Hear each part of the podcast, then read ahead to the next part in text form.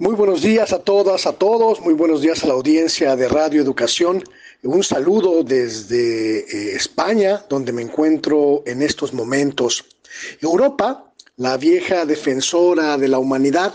la cuna de la civilización occidental moderna, parece haber renunciado definitivamente a la fraternidad y a la igualdad, los valores que se asumió pues eh, como estandarte de la custodia del mundo. La grave crisis migratoria que desde hace algunos años ha convertido al mar Mediterráneo en un muro de agua infranqueable, mortal,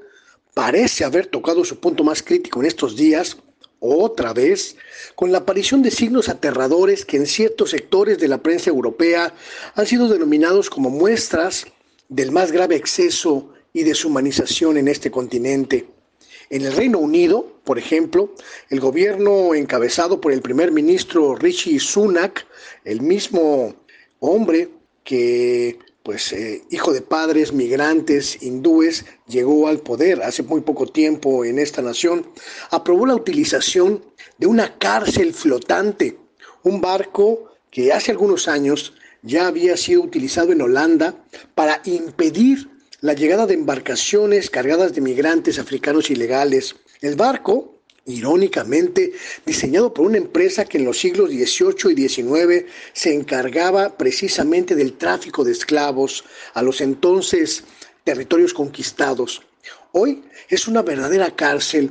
donde son condenados a vivir por hasta 15 meses todos aquellos migrantes que solicitan asilo en aquel país mientras son aceptados, mientras el Reino Unido decide permitirles tocar tierra, permanecen en el mar, en esta embarcación que parece un reclusorio flotante, para que no toquen tierra bajo ninguna circunstancia. El problema es que ese escenario, mucho más parecido a una película de ficción distópica, ni siquiera es el caso más grave de deshumanización en este sentido. En Alemania, la policía migratoria abiertamente aplica una política racista. Videos que se han difundido en la prensa europea en estos días denuncian cómo los migrantes ucranianos, rubios, blancos en su mayoría, pues son recibidos con beneplácito en las distintas regiones alemanas, mientras los migrantes africanos son confinados a cárceles preventivas. Todos Absolutamente todos son migrantes ilegales, pero unos son más ilegales que otros, víctimas de un sistema económico, político y social feroz, voraz, generador de desigualdades profundas para casi todos y ventajas para muy, muy, muy pocos. Escenas de la Guardia Costera griega intentando hacer naufragar embarcaciones cargadas de migrantes solo para impedir que alcancen tierra, se han vuelto prácticamente comunes en estos días, igual que las tragedias en medio del mar, donde cientos, quizá ya miles de africanos han encontrado la muerte y no una vida mejor.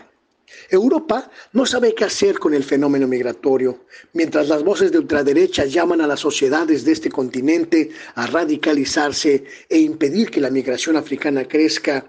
ensaya medidas cada vez más violatorias de los derechos humanos y cada vez más inhumanas. Un fenómeno que lamentablemente no solo no desaparece, sino que crece, se recrudece cuando pensamos que Europa ya ha tocado fondo en esta materia, siempre aparece una nueva realidad más atroz, más dura y más incomprensible. Lo triste lo dramático de esta terrible realidad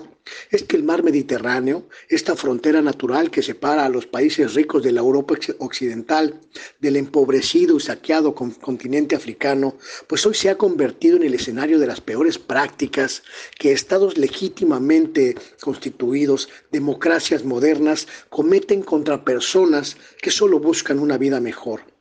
Una vida mejor que la que, no, que la que tuvieron sus ancestros, precisamente quienes fueron esclavos y víctimas del saqueo de esta misma Europa que hoy los rechaza. Los emigrantes africanos, herederos de nada, hoy están en el epicentro de la tragedia humana y no podemos, no debemos voltear la vista hacia otro lado. Ese es mi comentario. Muy buenos días a todas y a todos.